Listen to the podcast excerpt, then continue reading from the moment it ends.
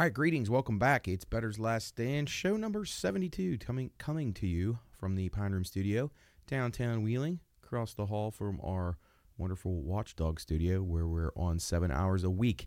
Be sure and check us out Monday, Tuesday, and Friday. We got a big show coming up this Friday, so you're going to want to check it out.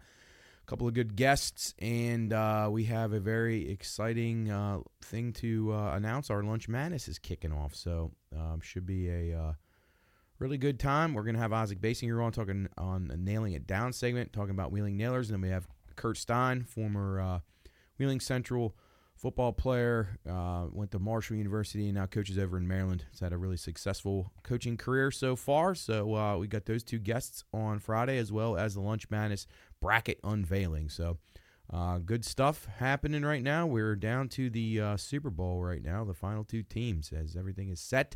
We'll recap those games from the conference championship round and uh, go down some of the things that uh, happened in the weekend of sports. Uh, Sam will join us in the final segment of the show, so we look forward to that. We got the Busch Light Clash coming up this week from the Los Angeles Coliseum, so it's going to be awesome. Good to have NASCAR back. We're close to uh, season, just two weeks away from Daytona. So uh, this Sunday will be two weeks away. So that's that's really good news football winding down, and now uh, some of the better sports starting to kick into gear right now. Uh, English Premier League is uh, got some midweek games going on right now, so a little bit of activity happening around the sports world here. Big college basketball card uh, coming up the rest of the week as well. All right, so we had another really good week last week. Um, we uh, we were up th- we were up 38 units uh, over the last two weeks up about 15 and a half units last week alone. So it was a pretty good one. Our, our golfs um, I didn't even I didn't count the golfs in there because I don't know how people will bet them. So it really it, it's hard to um, just give you a basic play because I haven't been specific enough in in there. Just kind of giving out my my top plays each week. We were six and three though cut wise. So if you played those guys top twenties and top tens, you you, you had some winners definitely. Still haven't hit an outright. Another bomber comes in there. We'll talk about that later in the show. We've got Pebble Beach Pro Am this week, so another good tournament there. Uh, but as I said, up over 15 units on the week, which is really good. Up 38 for the last two. Uh, we, I was two and one in college basketball, four and three in the NFL, five and one in tennis. And uh, Sabalenka comes through, wins the women's final. Um, would have really had a nice one there if Medvedev could have held on against uh, Sinner. Uh, Zverev was up big on Medvedev, come back in, or Medvedev came back and beat him. Then Medvedev was up big on Sinner. Sinner come back and beat him. So uh, the men's we had uh, we had the final four almost perfect, um, but we did not get home with anybody that we needed to. But Sabalenka comes through at around five and a half to one or so. If you could have got her around six, even some places. Uh, Swiatek again, way way way too low of a price, uh, too short on a hard court, and it just stands to reason that Sabalenka is the most dominant player on a hard court right now. She and Coco Gauff, who was a matchup in the semifinal, are the two best on the hard courts right now. Uh, Elena was upset. She's pretty good on there as well. But hard courts, Sabalenka just exceptional. She really is. Um, and you know, if, if Coco doesn't have that incredible crowd behind her in uh, New York and Flushing Meadows back in the fall, uh, Sabalenka probably would have won that match too. She she's probably outplayed her. Uh, in in the last two meetings uh, significantly. But you know, Coco Gauff's very good, and she's still very young. So expect them to have many, many, many more duels uh, as they both grow into their career. But it's nice to see Sabalenka, a girl who really, really struggled with the mental game uh, a few years ago and has really put it together. Wins back-to-back Australian Opens. It's really a credit to her. It's awesome to see, and uh, it's nice to see a Belarusian athlete win because everyone just hates Belarusian people because of this war that's going on, and really has nothing to do with her. She lives in Florida most of her life, and like but they don't even put her flag up on the on the uh, damn screen. So it's just it's just total disrespect for uh, for these athletes, and it's disgusting, quite honestly. And that's why ESPN should be ashamed of itself. Uh, ESPN is the worst uh, sports network going right now. They're absolutely terrible. They're total garbage. Sometimes you don't have a choice though. You gotta you gotta watch it. So mute it and uh, watch what you can watch. Uh, and avoid it at all costs. Any of their opinion shows or talk shows, they're just littered with idiots. There's nobody with any uh, good opinions or any real brains uh, out there at all. They're all a bunch of raving morons, and uh, it just shows that from the top. They're they're just they're a, a, a wacko nut job uh, just uh, I don't know. They're they're they're out trying to make political statements when they're supposed to be a sports network. Uh, just not not what we uh, envisioned when that network came along all those years ago and was uh, basically the highlight of every American household who likes sports. Uh, but not anymore. Those days are over. So uh, sad that the tennis is over. Always depresses me when the majors are done. Two weeks goes fast. And now you got to go back to watching this garbage, these entitled idiots on TV playing basketball and football. So definitely not my favorite thing. But the good news is uh, I got to wait a couple months, and we have the French Open coming up in the late spring. So that'll be good there. Uh, all right. So as I said, up 38 units over the last two weeks. Sam hits his anytime touchdown last week with Zay Flowers, so he was a little bit ahead. He had Aguilar and Flowers. Uh, Coach nothing, Chris nothing. I'm want to know last week again with Kansas City is my best bet against my Ravens team, which is sad, but kind of knew was going to happen. Uh, I'm 19 and 11 in my best bets on the football season, so that'll be winding down. They only got one more left, and uh, then it's uh, bedtime for football until next August, and that is a great feeling for someone like me. 35 days until AFL kicks off.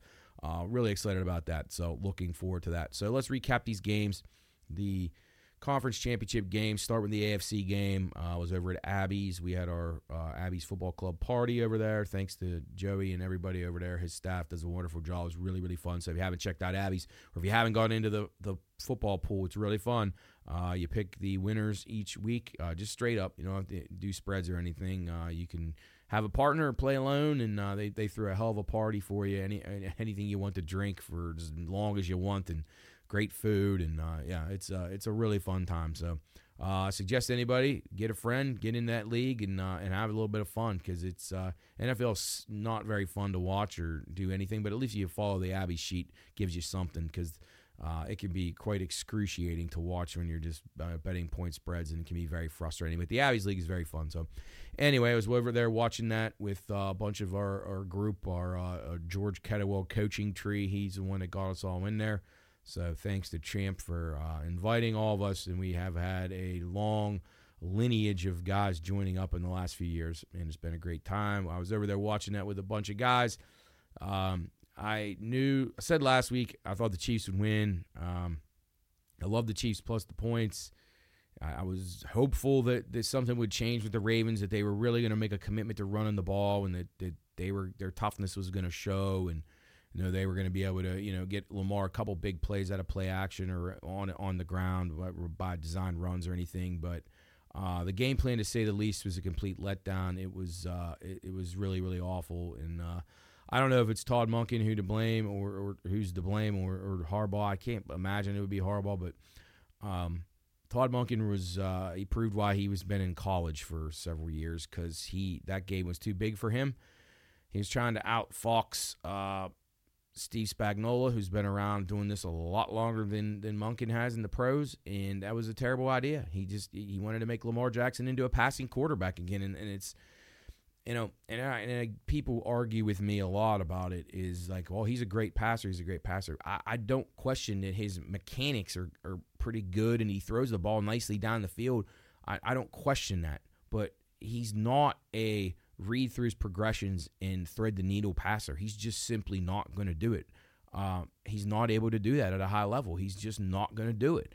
And I don't know how many times you're going to make this mistake that we don't run run the ball, and uh, when you run the ball six times with your running backs. I mean, top running game in the league. No design runs for him, maybe one. I, I don't I don't even know. But the game plan was uh, was awful. Uh, the coaching um, coaching matchup was completely lopsided. Kansas City just owned owned the game, and uh, they had the better quarterback and the uh, better player on the field, and that was Mahomes. And the Kansas City defense was awesome, and the Ravens still had chances. They had Zay Flowers fumbles at the one yard line, acts like an idiot. Uh, you get a taunting penalty and another point in the game, which cost them a lot of yardage. Um, you know, and then Lamar Jackson with an awful interception. Like there was ten minutes to go in a game, and you're throwing this hail mary up in the air to three Chiefs. Um, it was just it was very disappointing, but it was not surprising in, in any regard. Um, I keep everybody would say to me, "Well, you're you're you're not very positive, or you know that's your team. You're not very positive." Well, you got to be realistic. You got to be able to watch your team, and if you watch the team every week, you know, okay, this team is very good, very good. But if they try to deviate from what has worked for them all season, they will not succeed in the playoffs, and that's what That's what the worst teams do, and uh, that was an awful, awful performance. And I'm sure John Harbaugh is going to be thinking about that for a long time. Why he abandoned the running game uh, against a really bad run defense, and uh, yeah, it was just there's really not much else to say about it. Um, the Raven defense played well enough to win the game again, and, which I expected them to do. Uh, under was a good one for us. Uh, the game, did go over the first half, so we were uh, basically three and one in our picks in that game. Kansas City money line, Kansas City plus the points, and then under for the game. The over for uh, we had under in the first half, but that one went over. So, but um, you know, from a betting standpoint, it was a pretty easy game to predict for me. Um, but from a uh, fan standpoint, and I have nothing against Kansas City, so I'll I'll uh, I'll be on them probably in this Super Bowl anyway. So we'll talk more about that later. But moving over to the NFC, um, well, another game where uh, maybe I don't know. I guess the first game the Chiefs were the better team pretty much through the, entire game due to the, the, antics of the Ravens. But um, this game, the the Lions and the Packers, the last two weeks have basically outplayed the 49ers for 30 plus minutes of a game and both lost. And that right there tells me that those teams are not ready to make the jump. Um, their coaches are both very, very, very, very shaky. Uh, I know everybody loves Dan Campbell and everybody loves Matt LaFleur. I, I personally don't think either one of them are that good. Uh, I think Dan Campbell is a good motivator. I do think that, but he would be better served coaching like uh, the line, offensive line or something, uh, I, or I, something along those lines. He's he's when a game comes down to where you have to make split second important decisions that give your team the opportunity to win. I just don't think he's able to separate his emotions from it and make those decisions. And it shows time and time again. And in the regular season, everybody will just say, "Oh well, uh, it doesn't make it that much of a difference that he's going for it on these fourth downs, or he's, you know, they're getting a penalty against Dallas and they're still going for it on a, on a two point conversion, and they're uh, just silly, silly stuff that the guy did all year." That nobody ever want. Everybody, oh, I love Dan Campbell. He rolls the dice. I, that that doesn't win you any games. Like I, that's like how many times does rolling the dice win you a game? I mean, how many times? I, I don't remember it doing it very often. Oh, Chelsea.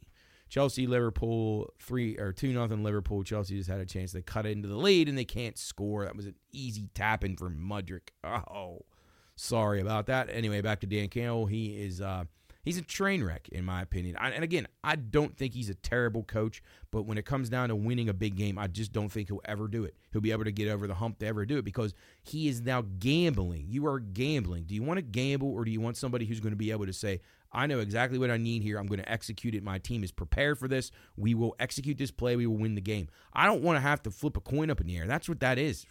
It's flipping a coin when you're gambling on these fourth downs and going for it when you have a chance at three points, and I'm not guaranteeing a field goal in those circumstances, but Dan Campbell, he's got to be able to say, okay, what can I do here? I need, I need to get this back to a three score game. I'm going to kick this ball because it's 46 yards, it's makeable. We're inside, or well, actually, we're not inside, but we're in pretty decent weather. Um, but this the decisions that he makes uh, they blow my mind. And I'm not blaming him for the game. You know, Gibbs fumbled on the next drive after the 49ers got it back and scored the first time. They come right back. They get 14 points in like three minutes, four, three and a half minutes, whatever it was. Um, and then the Lions just, you know, can never really recover and get the momentum back. San Francisco played a very, very suspect game there. The, Lion, the Lions' defensive line was blowing the 49er offensive line off the ball the entire game. Um, and that, that's something that you know, has been a concern to people that have watched the 49ers as their offensive line. But uh, the Niners made enough plays to get it done. Uh, they're a good team. I, I, still don't love Kyle Shanahan. I just I think he's very, very, very overrated. But there's not that many guys that are probably equal to or better than him. So that's the problem. Um, you're just not going to get any better than that. We'll see if he can break through for the Super Bowl, if he's going to choke it away again.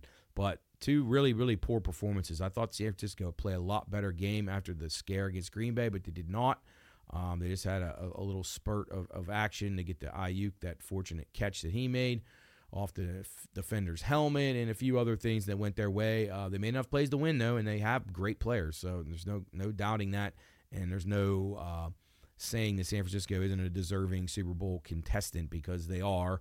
Um, they they've been a very good team all season, and uh, you know are, are, are a really strong roster. So I, I think um, you know, hats off to them, hats off to the Chiefs. They make the plays, the experience pays off, and uh, the lack of, of coaching experience on, especially on in the NFC with the with the Packers and the Lions, I think it really, really, really worked against both those teams. I thought that uh, the timeout situation at the end when they're down I didn't I didn't understand what they were doing. So if you're gonna if you're gonna be trying to save clock, then you needed to use that timeout like 30 seconds before. But if you use it, you got to understand you you absolutely just took away probably a chance to get to get the ball back. So you would have had to have saved enough time to where you could have survived without having three timeouts to stop them on three plays and, and make them punt.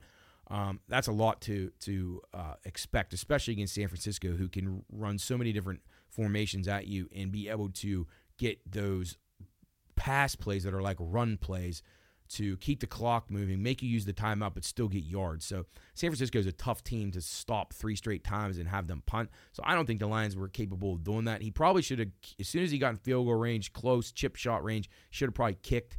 Then you're saving, um, you're saving almost up the, the two minute warning and then maybe you got a shot. Maybe San Francisco gets a penalty because you had been in their backfield all day, and then maybe they're behind the chains, and maybe you can stop them and get the ball back. But the Lions lost the game when they uh, made some silly decisions, uh, not kicking that field goal to go up 17 again. Uh, had it gone in, and then the fumble with Gibbs. Uh, you know that's nothing the coaches can do about that. It's just a bad play, and the momentum definitely swung at that point. But uh, San Francisco um, came out and made the plays they needed to make to win the game. So uh, hats off to them. Hats off to the Chiefs for getting it done when they needed to because they're both those teams uh, during times this year. San Francisco looked like pretty uh, like they were pretty good the entire season. Uh, they went through that little lull where they lost three in a row. Deebo Samuel was out and stuff like that, but then they got it rolling back. But they haven't really played well the last like five weeks of the season, and you know obviously that a bye in there. Um, but they have not played very well since then. So, or since uh, maybe the game against I can't remember it was Buffalo or, or Philadelphia. Um, nah, Philadelphia was a ways back, but whoever they beat up pretty good. There was one pretty decent team they beat kind of late in the season, but they, they've they've struggled to get momentum and play a, a full game, and I think that'll cost them. All the Chiefs have played uh, pretty well since probably Christmas Day when they got embarrassed by the Raiders. So um, should be an exciting game. We'll talk plenty more about that in segment number two. But uh, a few things to go through um, with you here. Uh, just the, uh, the, Super Bowl is expected to have a record-setting handle, so keep an eye out for that. It's going to be uh, it's going to be incredible how much stuff's out there. Just amazing. And Patrick Mahomes, we'll get to this later, but I wanted to mention this now. 10 1 and 1 ATS is a dog, 9 and 3 straight up. Uh, just, you know, the dude the dude is incredibly good and he keeps getting disrespected and I just don't I don't understand it. Like in, in not to jump ahead but to me the wrong team's favorite in this game. Um, I, I just I just don't to me the AFC power rated out by the end of the season. It was clearly better than the NFC although it was part of the season where I thought maybe the NFC was a little top heavy but the teams were better than the AFCs but the AFC had a lot of depth um, down to even teams like Cleveland and Houston. I mean these these were good teams. So um, I think the wrong team's favorite here. I think San Francisco's power rating is incredibly uh, lopsided. Um, I'm not saying Chiefs would be favored by a touchdown, but I thought the Chiefs should be minus one or two in this game. But we'll talk about that when we get to it. Uh, switching gears a little bit here, going over to hockey here. Goal in the first 10 minutes. Hockey heads into its All Star break this week. It's a Saturday. Um, it's well, I don't even want to call it a game because it's a basically a tournament. It'll have each of the divisions uh, in a three on three team, like the players from each division's teams, make up their roster. They play a uh, there's there's two semifinal games and then a final. So really don't know um, what the I haven't seen any numbers on this yet. So they were waiting. They finalized the rosters yesterday. A couple of guys that were questionable or they're not playing. Uh, Jack Hughes is out. Uh, Jesper Bratt comes in for him from the Devils. So um, they're finalizing the roster. So I'm, I'm, assuming we'll have something made up tomorrow for uh, the numbers on that game on the first matchups. I don't know who plays first, who the Metropolitan Division plays first, or the Atlantic. Uh, so check those out. So follow us on Twitter, BLS underscore PRP, and at the Pine Room Studios. Um, I'll, I'll, have a play on that game for sure. Um, on those first two semifinal games, probably a play on the total, and probably a play on on a side for sure, and probably a team to win the tournament. But uh, that's Saturday afternoon and evening event from Toronto, so should be something worth worth checking out there. Um, we also got the Pro Bowl on Sunday, which would be absolutely awful. At least this hockey thing somewhat looks like a real game, uh, at least for the overtime, like an overtime game in a real game. Uh, NHL stuff here uh, as far as uh, ATS numbers, or however you want to look at this. Goal in the first 10, I guess that's not really ATS, but um, from a betting statistical viewpoint, here are the teams right now that are the best with a goal scored in the first 10 minutes. You got Tampa at 35 and 15. Minnesota 34 and 15, Ottawa 31 and 14. And then the last 10, Seattle and Montreal on an 8 and 2 run, Ottawa 19 and 5 run, goal yes in the first 10. Goal no in the first 10, Winnipeg 30 and 17 on the season and Nashville's on an 8 and 2 run, no goal in the first 10 minutes. First periods overs and unders over Ottawa 31 and 14, Vancouver 32 and 17, St. Louis 31 and 17 and streaks right now. Ottawa 19 and 5 run over in the first period, and Seattle and Colorado both on an 8 and 2 run over one and a half in the first period. Unders for the first period. Winnipeg 7 and 3. Nashville 9 and 1 run to the under. Uh, that's interesting stuff there. Uh, second period and third period over streaks here. We got an overrun for Seattle, the Kraken nine and one second period overs, and then you got a slew of teams at eight and two second period overs right now on an eight and two run. So that means eight of their last ten have gone over the posted total for a second period, whether that's one and a half, two, or two and a half. Los Angeles Kings, New Jersey Devils, Dallas Stars, Colorado Avalanche, New York Islanders, and the Florida Panthers all eight and two over in the second period. Third period overs, Seattle and Montreal both on eight and two runs. Now the only problem with this is, giving you this data, um, it'll be fresh coming off the break, but the the coming off the All Star break has been really weird. Uh, you you've seen sometimes the games trend to the under. Teams are a little sloppy. Teams are a little tired, or actually they're refreshed, but they're kind of I don't want to say it's a different kind of tired. Not like their body's tired, but they're getting back into the flow of things. They haven't, haven't practiced in a few days. They haven't done a whole lot. Um, so maybe they got to get the blood flowing a little bit more again. So the games can kind of be slow and a little bit more uh, deliberate, I guess. But um, keep an eye out for those because the, the, the one interesting interesting tidbit is the teams coming back off the All Star break. It's looked it's looked like in the past, like if you're a team that played a game, say you say you came back from the All Star break, you played on Tuesday night and then you have another game Thursday against a team who hasn't played yet coming off the All Star break. Um, those numbers over the past couple of years have favored the team that had played. Uh, strangely enough, so it, it, it's getting that blood flowing again, getting your crispness back in your passing, and just all your your team and your lines all in sync has seemed to work in your favor. So uh, beware of that. Find a team out there that you like anyway, and then if they had played a game earlier in the week and then play against a team who hasn't, seems like it could be a, an advantage for you. So, uh, NHL All Star Game, kind of a you know the point in the season where now it's teams are going to have to start making moves. Whether they're going to go for it, they're going to dump some people, see what the Penguins do. They probably can't really upgrade their roster a whole lot right now with what they have to offer, and they should not trade any any picks. I would like to see him trade uh, trade uh, Jarry. I think that would be a great move. Um, I, I think teams would die to have him, and I, I just he just does not have the mental makeup to be able to win in the playoffs. There's just no way that's happening. So, um, I, I would I would cut bait on him immediately, but the team seems like they just don't want to do that, and they're going to continue to stick with him, and they're going to you know they wasted all this money on him, so they'll keep him around. I would I would get rid of him right now because uh, statistically, if you don't watch him every night, you might not realize, but the guy's just not a competitor. He's just not he's talented, but he's just not a competitor, and I think that really works against him. But we'll see what happens uh, coming up after the break. We'll see if anybody makes a trade. There's going to be some teams that need to make a couple acquisitions. It could be pretty dangerous. I mentioned a few of those last week. If you haven't checked that out, go back and watch the show. Um, I gave out a few teams that I thought if they can make some acquisitions at the deadline, they could be dangerous. Same thing applies in the NBA. I believe their trade deadline is next week as things uh, start to get down to crunch time here. You got the Bucks with a new coach now. Got the Lakers really struggling bad. You got the Celtics little bumpy right now. Sixers, Embiid got hurt. So lots of things, lots of weird stuff. Uh, Oklahoma City seems like they're kind of hitting the wall.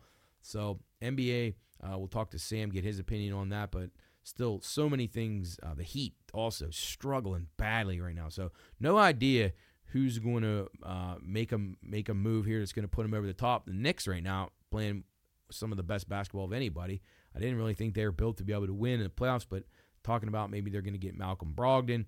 So that could be something that could could uh, you know help them. Uh, I still don't think they're going to have enough to beat those really good teams in the East, but we'll keep an eye on that. Um, it's it's getting near to that point where it's like okay, it's time to get the roster locked in and see who's going to make a run at this. You'll have some buyouts, you'll have some free agents getting bought out and then signed by another team at the league minimum to try to chase a championship. Uh, rest assured that LeBron, who cries every single night about something, will be crying for some help. Uh, it's just poor LeBron. It's just never fair to him. He always gets the worst of the officiating. He doesn't ever get the good players. He's just such a liar and a baby. And uh, I can't wait till he's done. But anyway, enough talking about that disgusting NBA. It's just it's a horrible, horrible uh, thing to even discuss. a couple teams that have caught my eye, college basketball wise, um, that have started to play pretty good or have played pretty good, just kind of under the radar that I want to add to some of the teams that I gave you out uh, a couple of weeks ago. Indiana State, 18 and three. They're in the Missouri Valley. Pretty good league, pretty good team. Keep an eye on them going forward. And then Dayton, 17 3 on the season. Both these teams seem to be um, kind of like veteran latent teams that maybe could be sneaky in the tournament and uh, maybe knock off a couple teams, maybe get Sweet 16 or Elite 8, something like that. I'm not saying you're going to have a repeat of Florida Atlantic again as Liverpool goes up 3 to nothing now. A horrible showing by Chelsea here in uh, at Anfield, but can't say I'm too surprised about that. Uh, but anyway, Indiana State and uh, Dayton both playing pretty well, and then New Mexico. I gave that one out earlier in the season. They're 18 and three, having a really good season, top 30 I think in KenPom rating. So keep an eye on New Mexico too. We'll see how these teams do in their conference tournaments. We're going to talk plenty more college basketball here when the Super Bowl is finally over. Start breaking down some of these teams that maybe can uh, finish out the season, win their leagues. A lot of competitive uh, leagues right now. Big 12 is the best league in college basketball without question. ACC might be the worst. They're only about maybe two teams are going to get in right now. Duke and North Carolina at this point. I, I'm not sure Clemson can get in. They're not very good. Miami, Miami's just young now. They're they have some veteran guys, but they they're missing. They lost two really really key like seven year seniors from last year. So um, they're still they could probably beat just about anybody, but they're they're very inconsistent. They're not nearly as good on defense, but uh, the, I'm they're continuing to get better with Coach Larrañaga. I'm certain of that. And uh, there'll be a team that'll have to make a deep run in the ACC tournament to probably make it. They lost to NC State the other night. It was not very good. There's just a lot of a lot of bad teams in that league right now. Virginia is just not very good. Wake Forest is no good. Boston College, Syracuse, NC State is just not good at all. Georgia Tech upset North Carolina the other night. They're okay, but Duke's not even really that good. North Carolina's pretty good. Uh, bad, bad league. Big Ten little top heavy. Bottom team's not that good, but there's probably about five teams in the Big Ten that I think are are pretty solid. Um, obviously, you have Purdue, who's uh, you know the perennial uh, dominant team in, in, the league anymore, and then uh, Illinois is playing pretty well. Michigan State's okay. Northwestern's pretty good.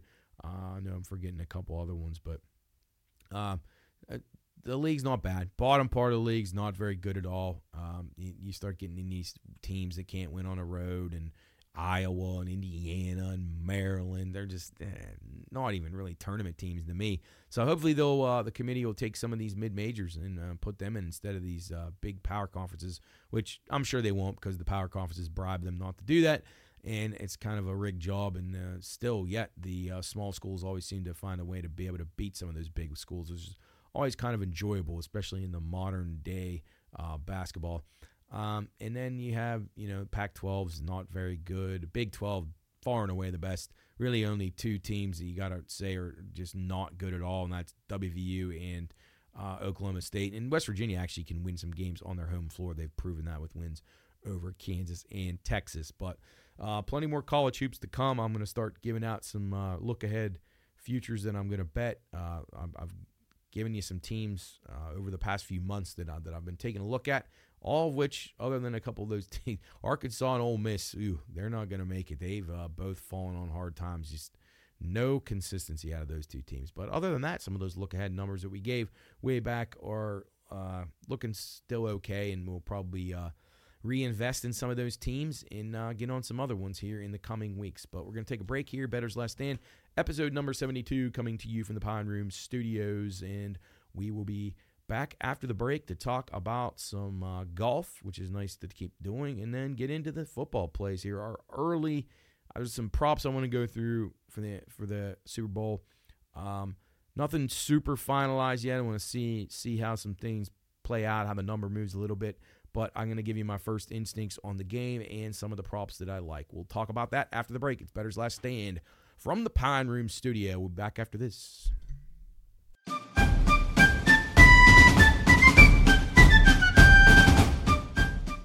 Reminder this show is for informational and entertainment purposes only.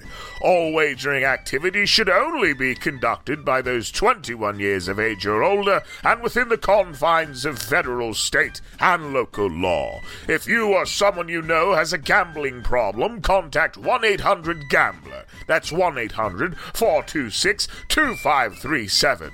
All right, men, load the cannons and hold the line. You're listening to Bettor's Last Stand.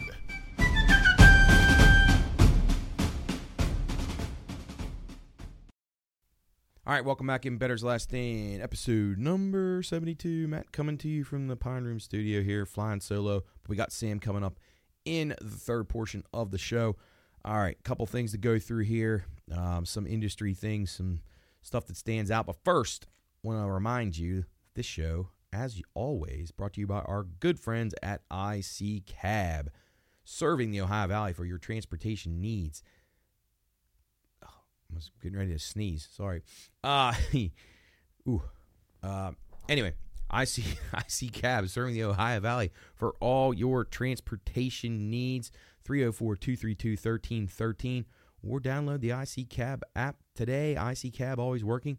Get your IC Cab arranged for the Nailer games this weekend. Nailers in town as they host the Orlando Solar Bears for three Friday, Saturday, and Sunday down at WesBanco Arena. Be lining up my IC Cab for that one uh, Friday night, um, maybe Saturday as well, as you got uh, Pucks and Pups night. So you can take your dog to the game on Saturday if you so choose. And then Sunday afternoon matinee. First uh, two games, 710 puck drops, 410 on Sunday. But again, thanks to our friends at IC Cab for all their continued support. Uh, we talk about them quite a bit on the radio as well. So tune into the Watchdog on Monday, Tuesday, and Friday for action packed Pine Room uh, shows that uh, you're not going to want to miss. But anyway, thanks to Phil and everybody over at IC Cab for everything they've done for us.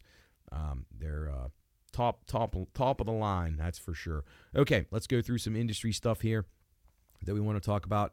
Uh, if you haven't seen this one, LSU's uh, Kayshon Boutte, who now plays for the Patriots, uh, was arrested for an illegal sports betting probe down in Louisiana uh, earlier this week. He apparently made almost 9,000 bets during this time period. He was underage. He was using false accounts. Uh, if you want to check out the story, um, I think David Purdum from ESPN's got a really good write up on it. Uh, just fascinating stuff. The, the aliases that he used, using his mom's uh, credit card, and the probably the most interesting part of it to me is when he was betting on himself for to score touchdowns and to get his yards over. And uh, they there's the game last year, the beginning of the season against Florida State, where they uh, LSU won the game, and he's pouting on the sidelines, and his teammates are like consoling him, and he's mad because it turns out he would bet himself to score a touchdown and like get over eighty something yards, and he only had like two catches or whatever. So you had uh, that element to it as well. So um, I just don't understand these guys thinking that they can get away with this. It's uh, it's quite amazing. But uh, yeah, read that. Incredible read. Uh, just all the things that he was able to get away with there uh, illegally. Uh, Nevada Gaming Control, speaking of monitoring bets, they were hacked this past week. I don't know what become of that, but that's uh, quite a bad thing for them. They want to be very careful. You have a lot of uh, things that are going on there that, that they're overseeing, and uh, access to people's records and things would be one of those. So, not good. If you're Nevada Gaming, you want to clean that up. And uh, remember, these people are brilliant, so you better not skimp on uh, cybersecurity. That's for sure. And a lot of the properties on the strip have found that out the hard way. Uh, and then you had a fantasy football cheating scandal. I, I didn't realize, I didn't know about this till this morning actually. So, National Fantasy Football Championship is what the, the company's called. Acknowledged Wednesday that one of its employees used internal controls to make advantageous changes to contestants' rosters uh, after games had already kicked off, including swapping in players who had already scored a touchdown for players that hadn't in the lineup. So, this guy was, I'm assuming he's a guy, they didn't really say, but uh, this person was switching lineups that were people that he knew apparently to try to help them win, and he was getting something out of it. So uh, they they gave an example of a Raheem Mostert, and then uh, it was the playoff game. Actually, it was somebody found it out. So somebody who played at a pretty high end level, like a high buy in fee, took screenshots of all the teams they were playing against uh, rosters before the games kicked off in the the first round of the NFL playoffs. It was like super wild card weekend because the Dolphins were playing and the Packers were playing and so forth. But um, so they took screenshots of these uh, lineups, and that's what caught. That's how they ended up reaching out to the company and said, "Hey, this team X Y Z, they had Raheem Mostert in their lineup when the game started." and he was accruing stats, you know, not not as many as uh, Aaron Jones, who they ended up substituting in for him.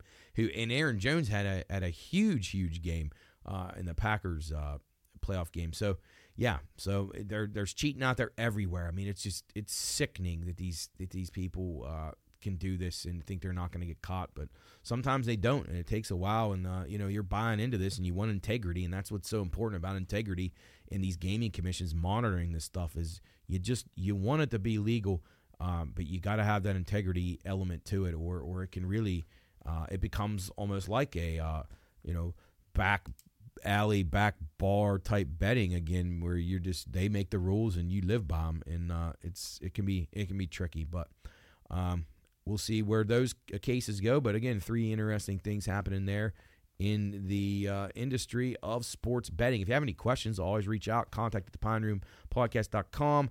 You can uh, message us on Twitter as well, BLS underscore PRP. If you have any questions, observations, comments, anything you want to see us do more of, anything you want me to answer more about, um, going through breaking things down, whether you want to start to get into round robin parlays or you want to know more about teasers or um, you know, the martingale system or whatever, whatever it is you might want to ask about sports betting, Asian handicaps. Um, I'm here to serve. That's what I do on a daily basis, and I'll be happy to um, go more in depth with that stuff um, if, if if it you know if it is uh, beneficial to you out there. So again, thanks to all our listeners. Thanks to all the feedback that we get on the show. We really appreciate everybody who follows us. Uh, Chiefs are becoming a pretty big public dog uh, last week, a lot of our books um, kind of were needing the Ravens. We needed the Ravens pretty badly last week. Uh, 49ers not covering helped us a little bit, but uh, Chiefs are taking some public money now. Um, they are they have a Taylor Swift aspect of things, and then Patrick Mahomes catching points. I mean, I've been on him the last three weeks,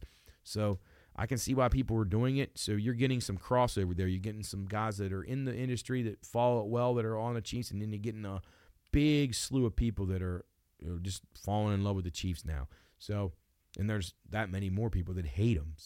So it's weird. It's like uh, the newer fans now are on the Chiefs, whereas the longtime fans seem to be sick of the Chiefs. I, I, I personally am not, um, but you know, I just respect respect Patrick Mahomes a great deal.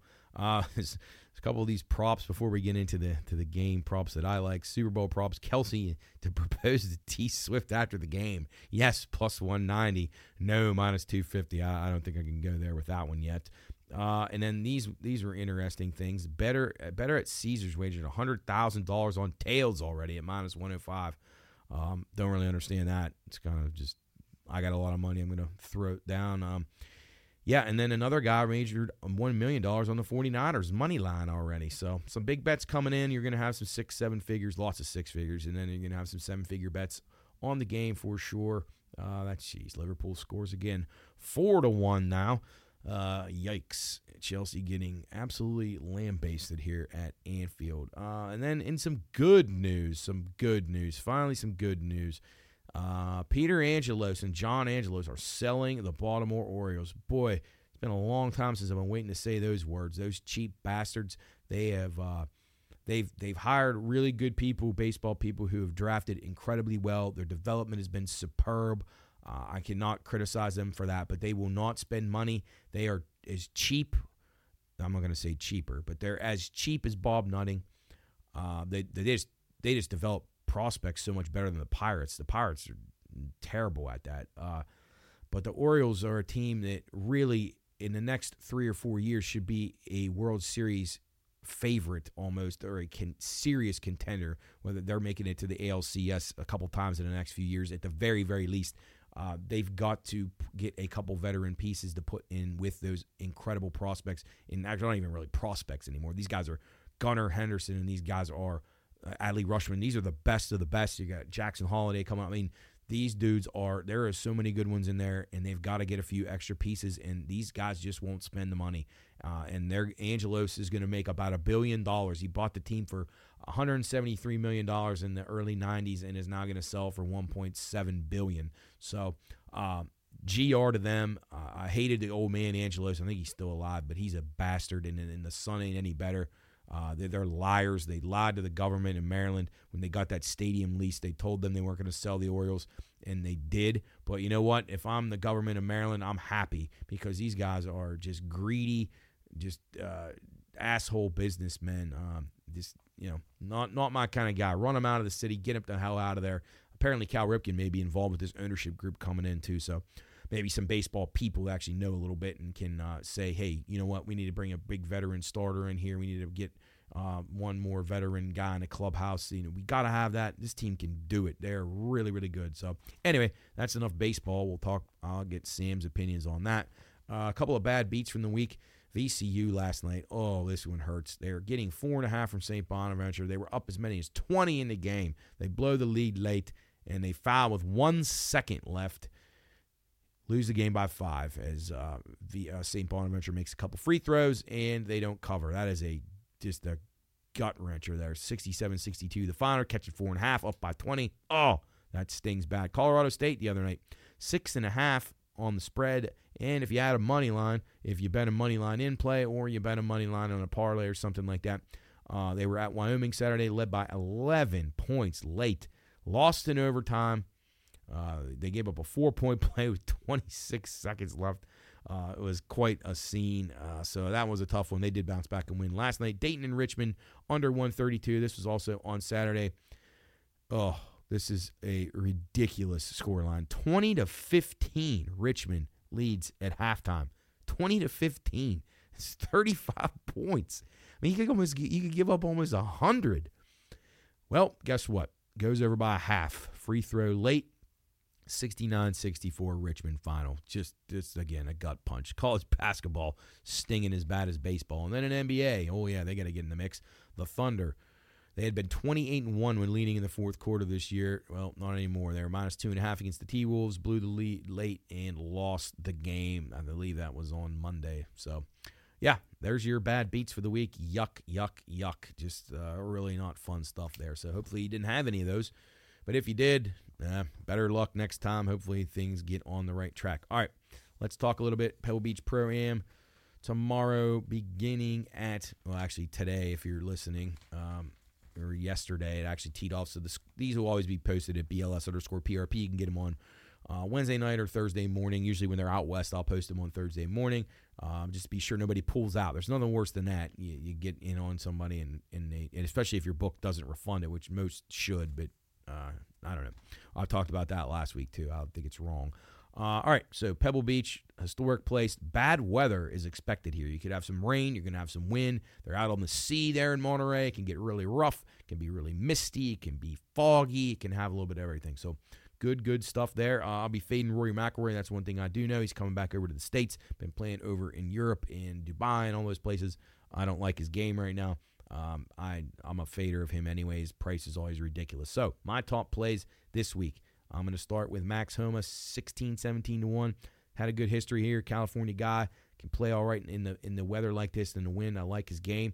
Uh, so he's my. Uh, I have three top picks, and he is one of them. The other one, Tommy Fleetwood, 36 to one. Probably find him upward of 40 if he can hunt around. Uh, be sure you're hunting around at your books. All these apps in West Virginia, Ohio, wherever you're at, you got tons of options. So find the best price. You can find you can find off by fifty dollars at these places. I mean, big, big, big differences. And then my last one, Matt Fitzpatrick, thirty-four to one. Probably you can find him in the mid forties as well.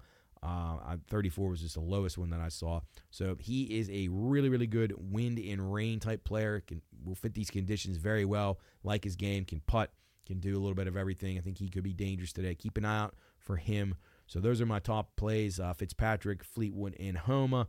Um, my mid-range guys, Justin Rose won here last year. Love like his game a lot. He might be worth a spin on a top 20. Jason Day had last week, didn't make the cut, but he's played very well in this tournament in the past. Uh, Rosie was 75 to one. Jason Day 40 to one.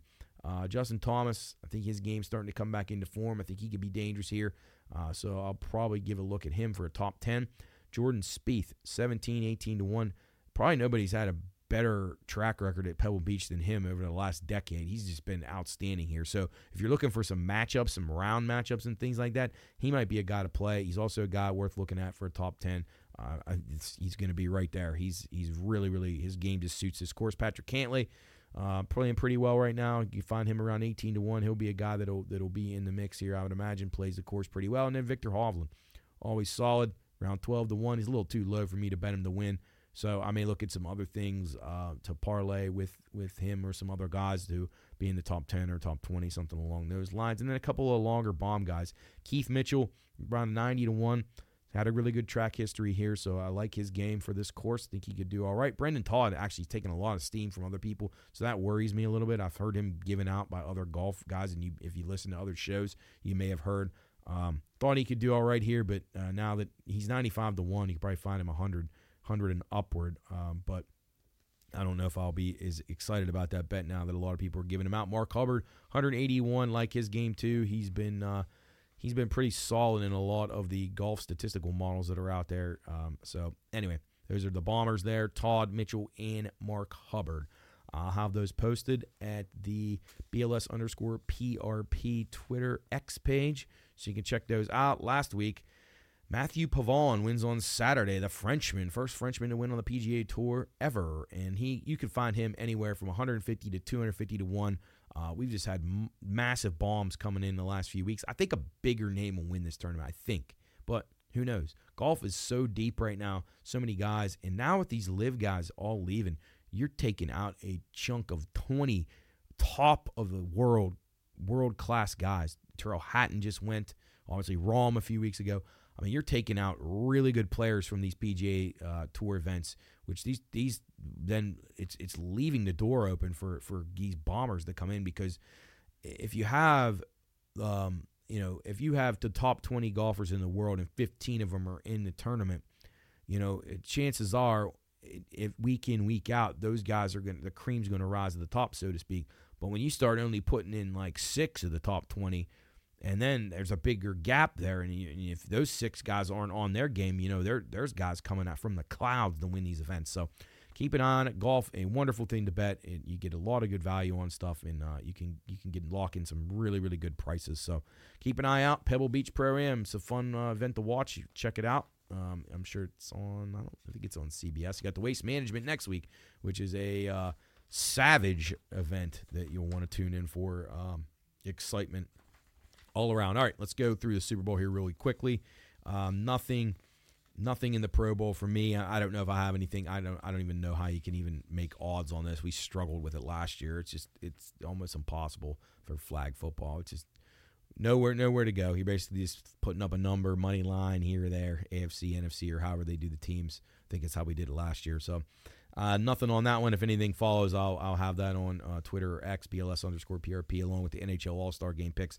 All right, so my initial thoughts on the Super Bowl are this I went through and rated um, eight categories for the teams, kind of like I did with the coaches uh, and the quarterbacks last couple of weeks. So I went through quarterback, skilled players, offensive, defensive line, linebackers, defensive back, special teams, and head coach. So Here's where here we go. So obviously, head coach Kansas City, not even a question. Uh, quarterback Kansas City, not even a question. Skilled players definitely goes to San Francisco. You got you got McCaffrey, you got Kittle, you got Deebo Samuel, you got Aiyuk. Chiefs they have Kelce, they have Pacheco, and then they got a rookie uh, Rice. Those are their only real three weapons they have on offense. Uh, offensive line Kansas City slightly better, great All Pro center. 49ers have an all pro left tackle, actually like an all world left tackle, but the rest of their line is very, very weak. So the advantage goes to Kansas City. Defensive line, I think, is a push. Kansas City is better in the center of the defensive line with their pass rush. Now, the, neither team stops the run very well, ironically. But uh, San Francisco, maybe on the outside with the edge rushers with uh, Young, who's been awful in the running game, and he really hadn't done a whole lot rushing the passer. And then Bosa, of course. So I gave that one a push. Linebackers, San Francisco, uh, Greenlaw and Warner, they're they're awesome. Um, I think Kansas City's backers are pretty good, but you got Gay's hurt, um, Nick Bolton, who's exceptional, but I, I, give San Francisco the nod there. In the linebackers, defensive backs, Kansas City, without question, their corners are very, very good. Uh, one of the best pass defenses in the league this year. Special teams, Kansas City, uh, pretty much a landslide here. You got Butker, who has great range and great accuracy, and you have uh, Moody, who has a really good leg, but is really, really struggling to uh, to make kicks right now. So there's an advantage to Kansas City. Um, so it broke down like this: five, two, and one uh, for Kansas City in that game. So I'm going to be on the Chiefs. I, I, I was worried a little bit when the line went open and then rapidly went down to almost a pick 'em because um, it opened around San Francisco minus two and a half, went all the way down to like one. There was some like Kansas City, like it was almost picks. There was juice to minus one, minus one thirty, and and I or plus no, it was actually minus one like plus money, which is I was like, oh boy, like everybody's gonna bet Kansas City here. Um, so anyway, it's been some buyback on San Francisco. As long as it stays like that, I'll be on Kansas City. But if I start seeing just landslide money on the Chiefs, I'm gonna have a hard time doing it. But I'm not gonna not bet them. I'm not betting San Francisco. Um, I just trust Mahomes and Andy Reid too much. I do like the under a lot in the game, 47 and a half. I like the under in the first half, 23. Uh, and then just looking ahead, Kansas City, actually not looking ahead yet, but listen to this stat 18 and 2 Kansas City second half to the under this year. It's crazy. 3 and 0 in the playoffs. And then uh, going through some guys who I thought were um, MVP, potential MVP. Now, this game to me is going to be low scoring. I think there's going to be, the clock's going to bleed a lot. I think both teams realize they can run the ball in this game. I think the uh, Mahomes obviously takes care of the ball very, very well. Shanahan is very conservative on offense. I think this game is, unless we have a couple of big plays or broken coverages or special teams or something like that, defensive score, I think the game has a good chance of staying under. And because of that, I could see Harrison Butker or somebody, um, well, I guess it's not going to be somebody, it's going to be him or Moody, but uh, I could see him kicking like four or five field goals in this game. So at 300 to 1, up to, I've seen up to 400 to 1. Uh, I think throwing a few dollars on Harrison Butker to be the MVP is not stupid. Uh, and then I think if you're going to look at the Chiefs in a low scoring game, if really there's not anything, I know they'll probably just give it to Mahomes. But if you want to take a, take a roll of the dice like I have, and I've actually done pretty well in MVPs in the past with some under the radar type MVPs. Defense, I, I think I had a defensive. There was a defensive MVP. I don't remember. It was Von Miller. If he got it, but anyway, uh, and I know I had Deion Branch one time, which is way under the radar at a really big price. Uh, but I thought L'Jarius Sneed was interesting. I thought Justin Reid was interesting. I thought Nick Bolton was interesting, and I thought Drue Tranquill. Uh, they're all at least 150 to 1. Tranquill all the way up to 401. Uh, Bolton I had last year, uh, and he had a pick six, and he almost had a second one, but ended up getting called down. Because if he had that, I probably would have hit that ticket at like 350 to 1. So uh, I was begging for that one, but anyway, those are some guys I'm on MVP. Nothing, nothing super finalized yet. Uh, going through a few of these props though that I like early, just things to, to think about. Uh, any team to make a walk off field goal, I think that's definitely in play. That's yes, eight plus eight twenty five. I think that's definitely in play. This will be a tight game, I would expect. Uh, Octopus had one last year. That's a touchdown and a two point conversion score by the same guy. Jalen Hurts ran the touchdown in and then ran the two pointer in last year. I think when you have a game like when you have Kelce, Deebo Samuel, Christian McCaffrey, that's all very lively. Plus 1150 for a octopus. I think that could come into play too, even in a low scoring game. Sometimes the low scoring games have more of a chance of getting having two point plays because there's not a lot of scoring and you're strategically trying to figure out how I'm going to best get my team to avoid an overtime or however I'm going to try to gain the advantage back. Uh, position for the MVP, like I said, kicker, you can get uh, kicker, punter, long snapper. I the long snapper would have to have recovered like two fumbles or something. I, I don't know how that could work, but 150 to 1, I thought that was worth it. Uh, will there be a field goal in the first quarter? I said yes on that one at minus 120. I think that's a very good one. Will there be a touchdown in every quarter? I said no at minus 180. Two point conversion successful plus 325 to the yes. I like that one. Team total for Kansas City. Team total touchdowns under two and a half. Team total touchdowns San Francisco under two and a half. I think both of those are worth a look and then switching over to a couple of player props um, that will be on here early. These are all try to go through these and you make your first gut instinct. Take a paper, go through them, find the ones that immediately in your mind say, I like this, I like this, and then come back and then you can start doing a little bit more research. I think Purdy passing yards under 247 and a half. I think that's a great one, minus 120. Pacheco over his rushing yards, seen anywhere from 63 to 69 and a half for that, over minus 125. I think he'll be relied upon really, really heavily. Kelce, 60s, high 60s, low 70s for him receiving yards. Think you probably take a shot with him or the over. I like that, minus 120. Butker to make more than one field goal, minus 125. I love that one. And then Marque- Marquez Valdes-Scantling. Uh, over one and a half receptions, minus 125. I also think him as a there's some, of those props for the longest reception. He might be worth a peek too, as uh, he's played pretty well here the last couple of weeks. I got to say, so he'll probably drop like six balls in this game. All right, that's going to do it for the first or the second. This is the second segment. Second segment of Bettor's Last Stand, show number 72. We're going to take a break. We're going to come back with our man Sam. We're going to talk about the Busch Light Clash at the Coliseum this weekend, get his thoughts on everything MLB, NBA, NHL, and of course, NFL. Uh, it's Bettor's Last Stand from the Pine Room Studios, presented to you by our friends at IC Cab. We'll be back after the break.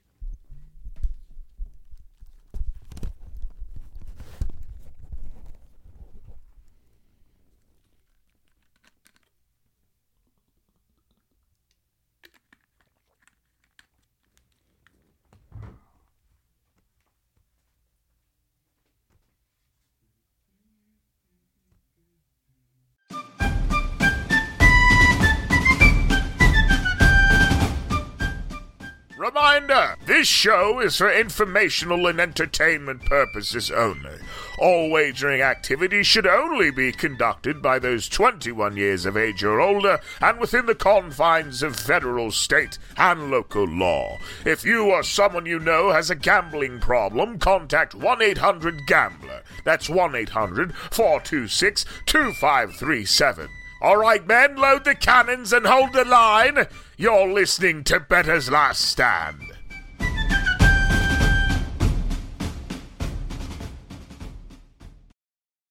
All right, welcome back in Bettor's Last Stand, show number 72. Sam joins us now here in the third segment. And man, Sam, I'm pumped up because we get to talk about racing finally. It's been a long winter, and uh, but racing is upon us here as we head to the LA Coliseum. I know it's not our favorite event, but hey, it's getting us a couple weeks closer to Daytona. Yeah, you know what? It, it's good to be here. First of all, Matt, because it is race season. It's official. Right. I can feel it. I, you know, I was writing down. I was jotting notes about the 2024 season. That's that's huge. I know it was. There's I, no I- argument. I that. enjoyed it a lot, and uh, and I also last night I uh, I didn't get to start watching it yet, but I saw that Netflix has this show on NASCAR that just they just did, and it just came out this week. So I'm gonna w- start watching that now too, and uh, that's gonna get me fired up for the season. But yeah, it was nice to start jotting down notes and looking back at uh, some of the the guys who ended the season well and who didn't end the season so well, and then just some of the the uh, the guys who who raced well at the uh, the Busch Light Clash the last couple of seasons. So super exciting stuff. Um, I guess let's start there. Let's not waste any time. Uh, thoughts on the on the overall event? I know it's it's not your favorite. It's not my favorite, but like I said, it's at least it's something. Yeah, it, it is something. I don't. I don't get it, but I don't. It's like it's like the NFL is like, hey, we're gonna start the season seven on seven. We Right. can't get everybody out there, but this is what we got. None, nonetheless, it, it's gonna not. It's not gonna be as exciting as it should be because we're still in this Super Bowl hype. You know, we need that. Right. We need that to end. Once that ends, and we're really stuck with basketball and hockey, I think that's when it sets in. It's like it's race season. Yeah. So I mean, we'll be two weeks away from Daytona this Sunday, so that's that's an awesome feeling to have. Um, so who? Wait, you told me this before, and I can't remember. Who's the halftime show for this year for the? It's it's Machine Gun Kelly. Oh yeah, okay. How could I forget that? Jeez. I know it's tough to forget. Yeah. tough to forget. All right. Well, we had Ice Cube a couple years ago, and uh, yeah, I, and maybe Pitbull was there one time. Pit, hey, Pitbull's performing. I think either before or after. Okay, Well, he's race, involved so- in racing, so he probably Right. pretty pretty excited about it. Uh, all right, so let's start. Let's just talk about, um, I guess some of the new faces here. I mean, I guess uh, we could we should start with Stewart-Haas, who has the like the big overhaul. Like their whole team is Well, I mean, you had Preece running for them last year, and uh, obviously you had uh, uh, Briscoe, but now you got Noah Gragson and Josh Berry into the mix in the 10 and the 4. That's so weird. That like I liked it better like and I know this is not always possible now with the way they have these things chartered and the way they own the car numbers, but it was like it's like a sudden thing for me when a guy goes right into Kevin Harvick's number 4 car. I was I wish they had another number they could use for like a season Yeah. or two. I, I'm not a fan of it. I think it should be Kevin Harvick's four. I think that Josh Berry should have his own number. Right, right. For I now, agree. at least. I mean, until he at least proves himself, and then you know maybe a year or two under his belt, he's winning races, he's contending for titles, and maybe we let him go into the four car. But I had the same feeling when, when with the Dale Earnhardt back in the old days when the, someone goes right into the number three. Like, but at least now Richard Childress, who was obviously the owner of his team, owns that three now, so it's not as bad. But boy, Austin Dillon doesn't deserve that three. That's for damn right. sure. Yeah, it's tough when Austin Dillon's in the three. Although Austin Dillon has run well here, I know. Clash, he's got a second and a third under his belt. The problem is when the real points races start, he sucks. But- Irrelevant. all right, so Noah Gragson, we talked about him. He's had some issues off the track. He's a he's an interesting character. Uh, Yeah. Josh Berry seems a little more stable, pretty talented driver. What do, what do you expect out of those two guys this year? I think Berry's going to be all right. All right. Gragson's the big risk because I've heard on several different, you know, podcasts and shows that like Gragson's got talent. He can drive. Right. Maybe he shouldn't have gone to Legacy. You know, maybe he shouldn't have liked a couple of the things that he liked on the internet. You know, you know, Right. just just the typical things that get you in trouble at work. Also, getting under the tire barriers twice in the Wendy's car. I'll, ne- Yeah, I'll Wendy's- never forget that until I die. Wendy's is probably so happy he's not affiliated with them anymore. That was one of the most comical races I've ever McDonald's watched. and Wendy's both under those big and, barriers. And it was fucking Sunny D. Ricky Stenhouse went under there too. Yep. But uh I think I think it's gonna be good. I think for Stewart-Haas it's gonna be good. It's it's probably tough to transition from like Almirola, Yeah, I know. you know, and That's- getting rid of those guys that have been such a solid part of your team. Right. So I think Berry will be better. I yeah, and I'm not gonna know what know what to do now. that Almirola's out of the the restrictor plate races because he was a guy that I counted on a lot. Solid. He ran. He outran his odds almost all the time. He was one of the best. It wouldn't surprise me if he popped into another car uh, for for one of those big Daytona races or Talladega because he is such a good plate racer. I could see him running a couple of races. I don't know if he said no or, or he would do that, but it wouldn't surprise me if I saw him do that. Yeah, I think it'd be a waste not to. He's he's been he's been there too long. He's seen Right. too much. And so, and he could get somebody a win that they would never otherwise be able to get. So I think that's something you definitely would would expect to have happen. It's not like when they would bring Jimmie Johnson back in that Oh, Legacy God. Motor Club car when he had no chance to win. He goes from having the best equipment, and the best pit crew every week to the absolute worst. Uh, speaking of Legacy Motor Club, John Hunter Nemechek back in the big leagues. Uh, obviously, he handled that thing really well, getting you know going back down. I mean, he went back down to the lowest he could go, and then works his way Yep. back up. But he said build his confidence back up. He thinks he's better for it, and uh, I didn't think he was terrible when he came up. He just he was very he was always around. Like you know what he reminded me of. He, oh, I, I hate to even compare him to Lance Stroll in the F1 circuit, but he was always like in the 15 to 20 range. He was never down Yeah. in the 30s, but he was never really up in the top 10 a lot. He was just in the middle of the pack.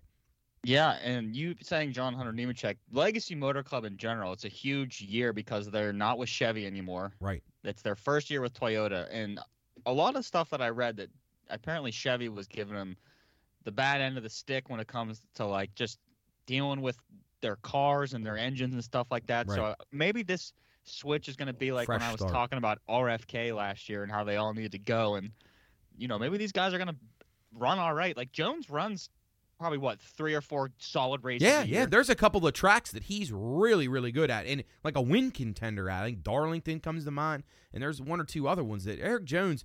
I again, he's him and Daniel Suarez to me are guys that I, I don't know. Maybe it's their fault. Maybe they have found the right circumstance and they just haven't made the most of it. But to me, I feel like if those guys would get into the right to right the right rides, I, I think they're they would drastically improve their chances of winning races on a regular basis. But uh, I don't know. I, I mean I think Erik Jones is a contender. I, we'll see though. That Legacy Motor Club, we'll see. I. I'm hopeful that they oh they are a contender, but you really don't know. But uh, all right, let's see. Anybody else? I'm looking down my list here. If there's anyone else that I wanted to hit on as far as new rides, uh, anybody that comes to mind for you? I don't think there's a whole Uh, lot. there's of, like, in, for, I'm looking at the entry list for the Clash right now. Right. There's like Josh Williams is racing Right. for Kaulig. Right. Uh, I mean, uh, let's see, let's see. I just Daniel looked. Hemric still with Kaulig. Oh yeah, right? Justin Justin Haley's Oh, and- in and- the 51. and then uh, Zane Smith is he? He's for Spire, I believe. yep, Zane and Carson Hocevar are both. And then Fresh is Kaz. Grala is gonna run the, the whole circuit Yeah. for Rick Ware, I guess. From Which I seen. find ridiculous. Yeah. I think that is so stupid. Nobody knows who this guy is, yeah, it's that. and then he's gonna run the opening race for Rick Ware. That's the whole issue with Rick Ware. Yeah, well, that's why you stay away from Rick Ware.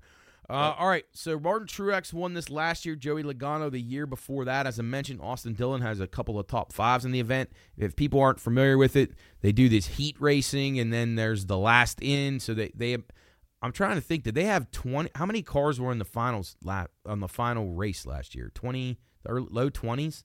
I, wanna thought say- it was like 23. Yeah, I think it, I think you're right. I think it was 23. So yeah, so the 23 spots they can't, as Sam said, track's too small, and it's like playing seven on seven because you can't you can't get all the field in there. But so you got about 15 cars that actually in this case it'll be more than that, but be about 20 cars probably that, that won't make the final race. Uh, but just talking about some of the top contenders, uh, obviously Truex Logano have had success here. Denny Hamlin has not had that much success here, but you can't count him out. Your boy Kyle Busch, Sam, he's run well here before too, a Yeah. second and a third.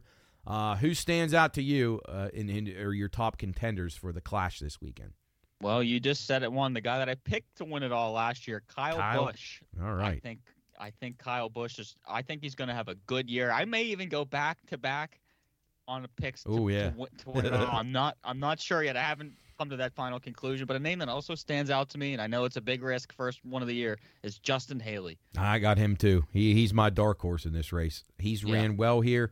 Uh, I, I I think he's a good driver. I do. I've said that I before. too. I, I think And I, it, it also reminds me of the Chicago street race. It was Justin Haley and Van Gisbergen that were battling up front towards Yeah. the end, and Haley was good, but Van Gisbergen he kicked their ass. Yeah, I know. How about that one? Um, any of the other big names that you expect to be in contention here? What do you What do you mean, I- think about uh, uh, Larson? He's run pretty well, two top fives. Yeah, I like him. I mean, I don't, I don't hate Blaney either. Yeah, I really don't.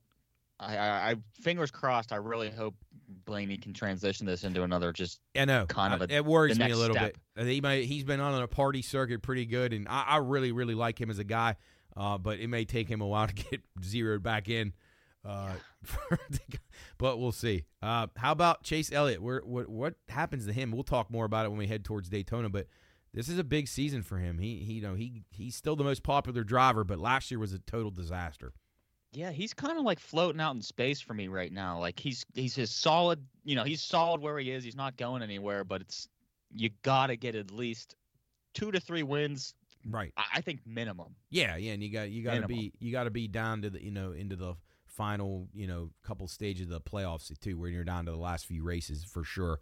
I'd expect him to rebound hard. Um, he he could be very motivated. Uh, a couple guys I liked for this week. I want to get your opinion on. Um, I'm big on Tyler Reddick in this race for some reason, and I like William Byron as well. Yeah, I actually was looking at Reddick and Chastain. Their numbers I like a lot, like plus two thousand, plus twenty two hundred. Yep. At least what I'm looking at here. Yep, so yep, that's what I I- got. I think- Reddick. Chastain. Chastain, I would take over Reddick. I'm not sure why. I just feel like Trackhouse has a new life, new fresh air. They got Harvick's, you know, Busch Light sponsor. They have a bunch of yeah. money. They got a bunch of funds. So They're definitely the hot the team. up. Them, Yeah. them, and them and uh, uh, RFK are were the hot team. What, where do you, uh, where do you sit with RFK? Can they continue they, the they're, momentum? they're Matt. That stretch they had last year, the second half of the season was unbelievable. Probably maybe the I- two best cars. Yeah, they were. They really were. I, I pray that that can happen again because it was exciting to watch and I loved it. I it just seems like it's going to be tough. Yeah, and, but you know what? I said that last year. I yeah. said that well, yeah, year. I know. and They did not start out well, but they really, really got the momentum going, and uh, obviously, uh, I mean, Keselowski really put it together, but Buescher was exceptional last year. He he outperformed anything he had previously ever done. Um, I, I think this is a big year for a few guys. Obviously, we've talked about it before in- the in the past. With uh, we got we got his flag up here on the wall, Alex Bowman. big year for him, and uh, Austin Cindric will probably never get fired from Penske, but Never. he's got to pick it up, man. He can't just he's got to be better. He's really good road racer and a really good plate racer, and last year he wasn't very uh, much of a contender at either one. No, I, I'd take Kaz Grala over Austin Cindric in this race. I would. I think Cindric DNF'd last year in this race. He, I think he did too. He was he was atrocious. But uh, all right. Anything else uh, you want to hit on before uh, we move to some of the other less exciting sports? I don't think so. I'm excited. To, I uh, okay. Do you want it to be a good race, or do you want it to be a bad race so they don't come back? Because this is, you know, contract year. It's up. Yeah, I, I know, and I'm wondering what they'll do. I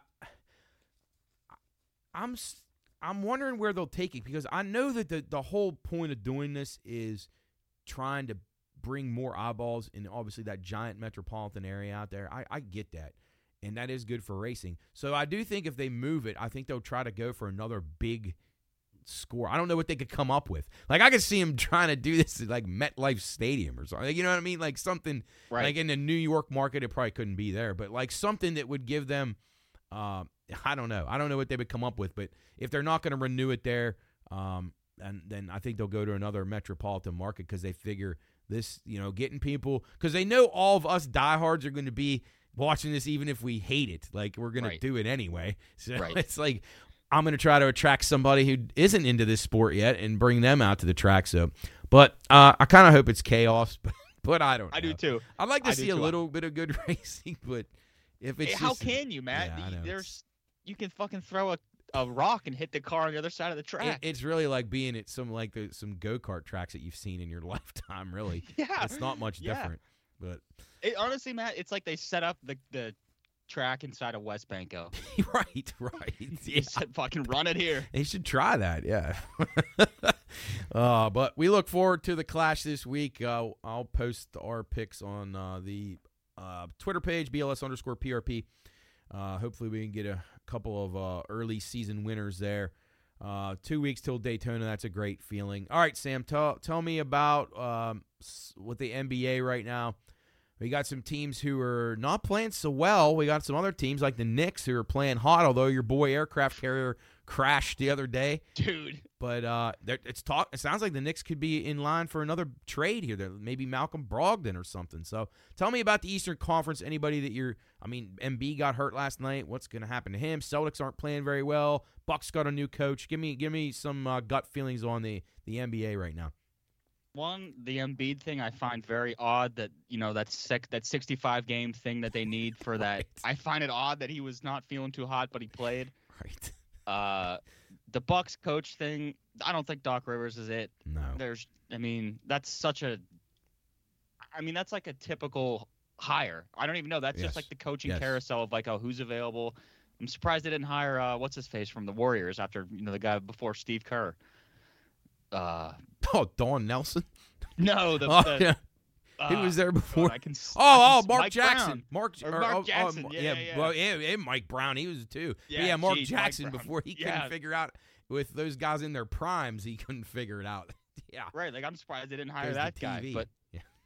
the East, the East is weird because it seems like the dominant team is just going to be the Celtics to me. Yeah, and even they haven't played very well the last week. But maybe these guys are kind of hitting the wall. Maybe the All Star break and they get they get it. You know, you may get. I wouldn't imagine Boston would make too many moves though. Would you? I don't know what they what else they really need. I think Philadelphia will. I think New York will try to. I don't. Maybe the Yeah. Pacers will try to make another move. Um, yeah, I was reading that they've uh, Knicks might get Bruce Brown, but you know I don't I don't think Bruce Brown's the got edge. the yeah oh Yeah. Well, at For least if they don't, if they get they get him, he won't go to the Lakers. Uh, moving out west now. LeBron had another meltdown last night. Uh, I've never seen a guy complain so much, and he gets all the calls, and he still complains. And now he wants more uh, better players. And Anthony Davis is going through his usual PMS period where he can't, you know, perform at all, and he's always hurt. So uh, I don't know. What do you make of out west? The Clippers maybe still the standout team. definitely the standout team, but I'm a huge fan of the Oklahoma City Thunder. Yes. The plus 1900 to win it. I think they're so solid at every position, and the the players know what they need to do to win. Yeah. I I just think that they're a very dangerous, very dangerous team. And Yeah. the Suns, I I cannot stand the Suns. They are the most overrated team. Yes. No bench. No bench. No, no, you're right. No bench. They just have three superstars. I just and Grayson Allen too. You got to shout out to Grayson Allen, still in the league. Hanging on. Hanging Yeah. on. I Uh, like the, I like the Thunder. Honestly, yeah, out of, I, out of I, I hope they can put it together. I I, I do. I, they've had a, a pretty strong season. Uh, T Wolves. You just wonder how these teams will play. Um, you know, obviously a lot of it depends on who they match up with in the playoffs. The longer you can stay away from the Clippers, I think it'll probably be good for everybody. But uh, I'd also expect some of these teams to make some moves. There'll be some guys that get bought out that are going to go join a team to try to championship chase. And uh, so we'll see who can amass the the better uh, reserve players because that's kind of what it's going to come down to. Like I when I look at this, you know, you see the T Wolves in first, 33 and 14. Right. And when I think of like let's say Noah Gragson, I think of under the tire barriers, right? When I think Yeah. of the Timberwolves, I think of Karl-Anthony Towns scoring 62 And losing. and they lose. Yep. It's Yeah. like I just these regular season records trust they don't No, I, I don't trust any of it. Yeah, and it's like Any of it. I would say more so than even in the olden days. Uh, in hockey, the same exact way. Like it doesn't like the one verse eight. Well, you have that playing round, but whoever the team that faces the number one seed, if it's if it's a team that matches up good with them, they'll have a chance to beat them. Look at the Panthers. Panthers Right. went on that run. They beat Boston Exactly. and then Yeah, so moving. Anything is possible. Uh, I would say. How about going back to the East real quick? I, what do you think of the Miami Heat? I thought that trade they made last week was pretty decent, but they've not really gotten on track at all. But do you? I mean, I trust Spoelstra enough. Um, maybe they'll get it together when they need to. I maybe I mean we're not part of Heat culture, so you know we don't have the inside information. But I don't think they're as good as I mean they're 24 and 23, but I don't I don't think they're that good. I really don't. And even last year, remember they were shit last year, and then caught fire in the playoffs, and just yeah. So I don't know who's going to be that team. Jimmy, Jimmy and Bam Adebayo Yeah, to and Jimmy you to the just looks like he gets older every night. I like the guy, but uh, at least they got rid of Kyle Lowry. It was painful to watch him out there. Hey, I, I wouldn't mind a Pacers Thunder NBA finals. That would be awesome. I, that would be. I'd actually really enjoy that. Just get That something fresh awesome. out there. Uh, awesome. the Thunder, what could have been? I thought. I Oof. really thought when they made it to that finals, uh, when all them guys were there, to, you know, when Durant, Westbrook, and Harden, I, I thought I was like, this, this is. I thought they were going to be the Warriors. Like I thought they were going to be back there several times, and then. Then that Oh, happened. Then they yep. those idiots all go rogue and uh, try to win alone. It didn't work out very well. Uh, Durant Sure. championship chased, and the other two, yeah. Uh, all right, NHL. We're on All Star break this week. Penguins probably need it. Uh, they're other than Crosby, it's just it's not pretty right now. Uh, they demoted Karlsson off the power play finally. Yeah, Uh, Jesus. brought Letang back. Uh, are they going to trade Guentzel? I, I was saying earlier in the show, I wish they would trade Jarry. There's teams out there dying for a goalie, and if I- I'm the national narrative with him is not the same for our as our local area. People who watch the Penguins every night know we can never count on him in a playoff series. But the national people up there in Western Canada, they think this dude's a freaking god. I say trade him to the Oilers and be done with it. Get something decent back. We'll give you Guentzel and Jarry. Yeah. Give Honestly, you're right. Jarry is like it's like the Matt Murray thing. Right. Everyone Only- loved Matt only Murray. Matt Murray actually he was that won. great. Yeah. Right, Matt Murray won, but I never thought he was like a superstar. No, I agree with you. He was. They made that for trade for him, and they were all excited up up north, and then shit, he's on the Dallas Stars now. Barely sees You know, any time. Yeah. Um, yeah. I, I. I don't know. I just don't. I don't know. Penguins. They. Hey, my they- Kings are struggling too. Oh. God, they've hit the skids Jesus bad. Christ. I know. Uh, Winnipeg playing pretty well right now, but this time of the year, you just don't know uh, how teams are come back out of the All Star break. Is going to tell you a lot. A lot of these teams need some rest. I think the Kings are one of those teams. They they really really hit the wall.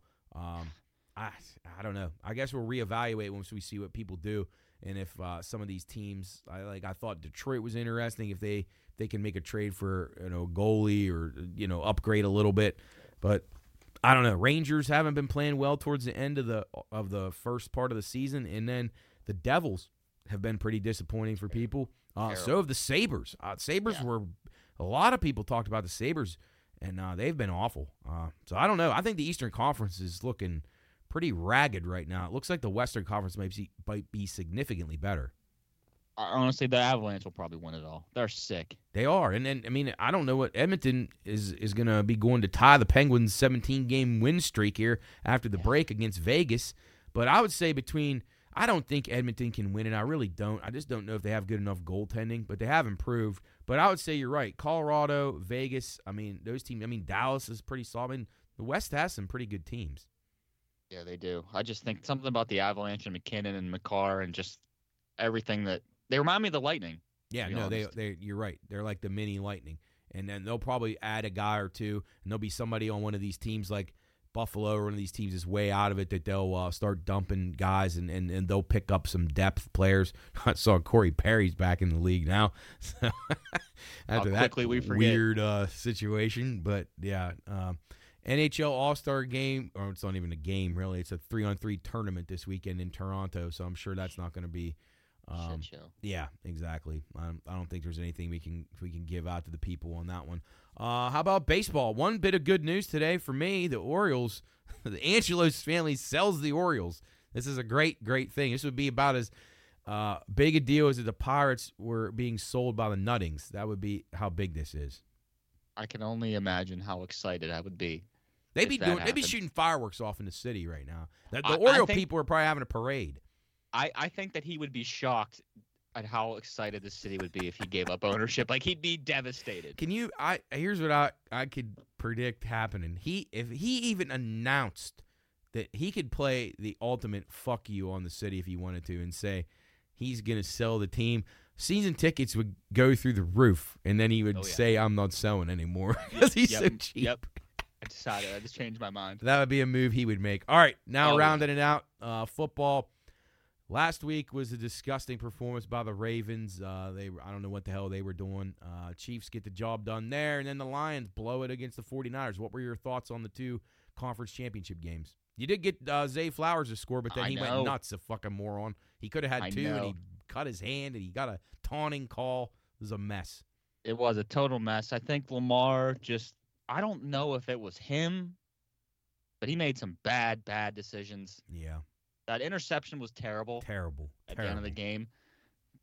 I just think that the Chiefs, it's like playing the Patriots. I hate to say it. Yeah, It's just that weird that v- they're just there. They show up. It's Mahomes. It's Kelce. It's Reid.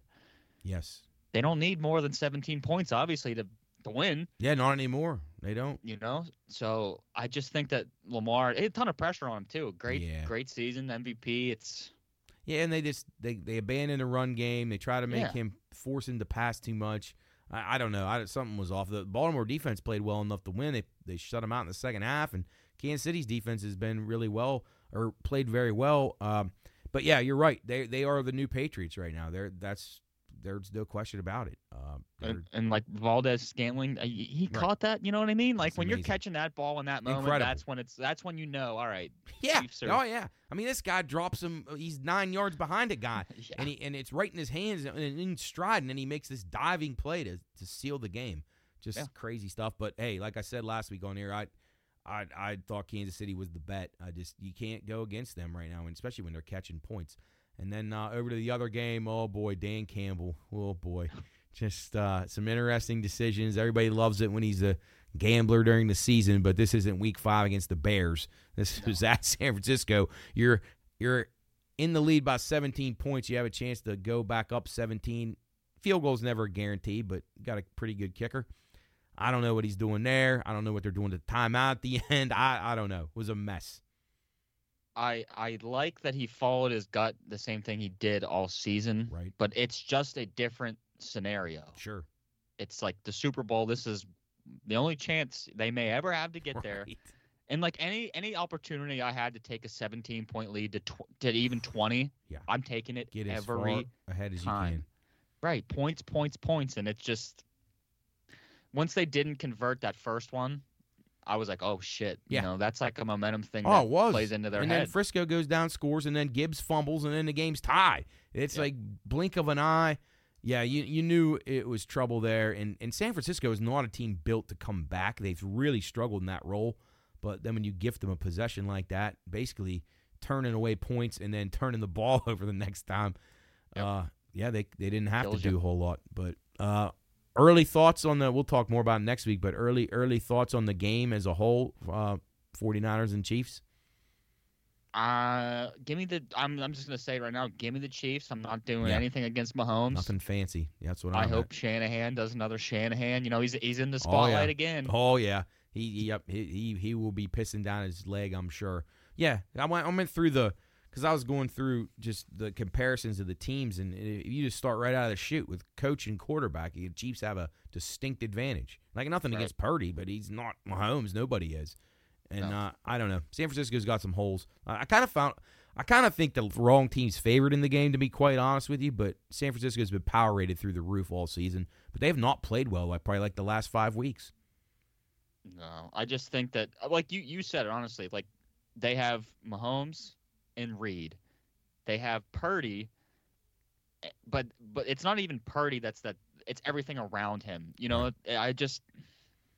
I, I like the Chiefs. I'm not Yeah. doubting Mahomes. I'm not Nope. doing it. hard to go against them. And then you got the world of T Swift on their side too, Jesus, which is uh, craziness. It's gonna uh, it's gonna blow up some uh, some TV ratings. That's for sure here in a couple of weeks. But all right, Sam, uh, pleasure as always. Enjoy the racing action. It's great to say that this week. I know. We will I talk know. to you next week. Enjoy the clash. Best of luck in your bets. And uh, if anything pops up on your NBA radar, you gave me a good winner last night with Clint Capela. Rebounds Yeah, over. baby.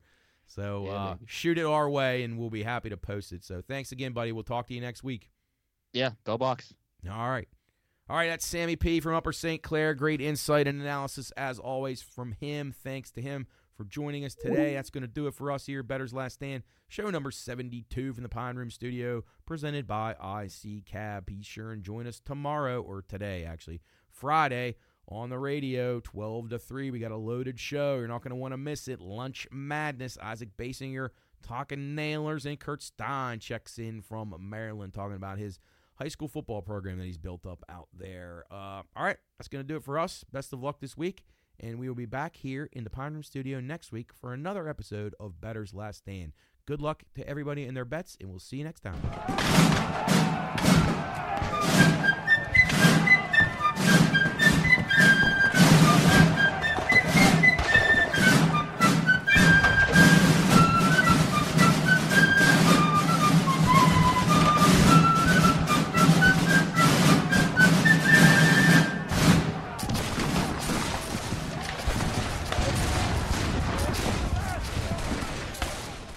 All right, welcome in. Bettor's Last Stand back after a Thanksgiving hiatus.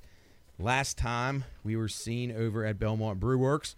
Had our buddy Rick on the on the show. He uh, had us over. It was a great uh, evening. We talked a lot about sports betting on the show as always, and then uh, had a few drinks and uh, something to eat. So it was a good time. Chris here with me in the studio. Hello.